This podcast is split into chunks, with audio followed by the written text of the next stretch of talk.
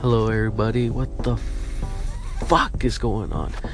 And today, and Let's Talk Sports, I want to talk about fantasy football. And it, if you're into that, you mean you can stick around. If not, well then, you know, fuck you, because fantasy football is awesome.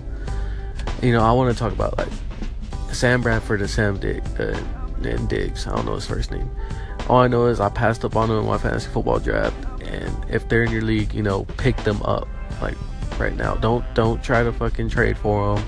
Don't do that. Like I mean, they, when they went off in week one, no guarantee they'll do that again.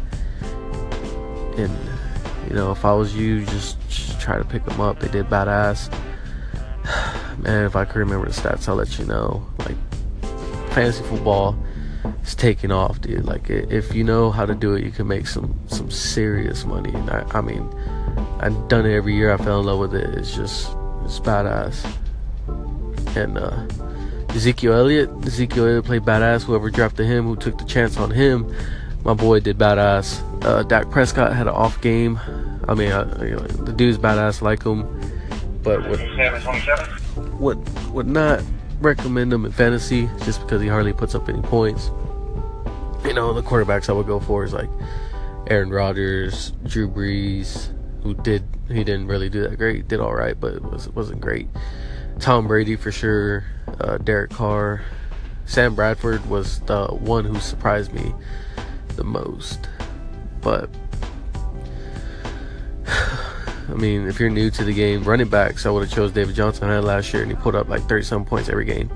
I mean, if you chose him this year, it kind of sucks for you because you know, fortunately, he's injured. No telling how long he's going to be out. I've been kept keeping up on that.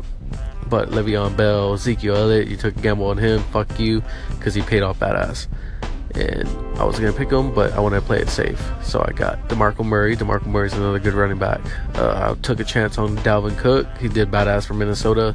He outrun Adrian Peterson when he out when he did his rookie year. Speaking of Adrian Peterson, I picked him up like second to last pick of our draft, so that was pretty good.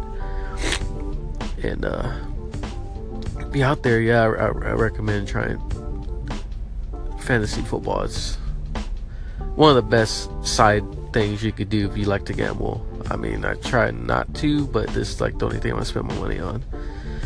But anyways, that was today for Let's Talk Sports. Sorry, I gotta keep it short. I just, you know, I want to get this all fresh off my mind. Why I had it there. All right. Well, that's it for the show, guys. Uh, join me next time. Thank you.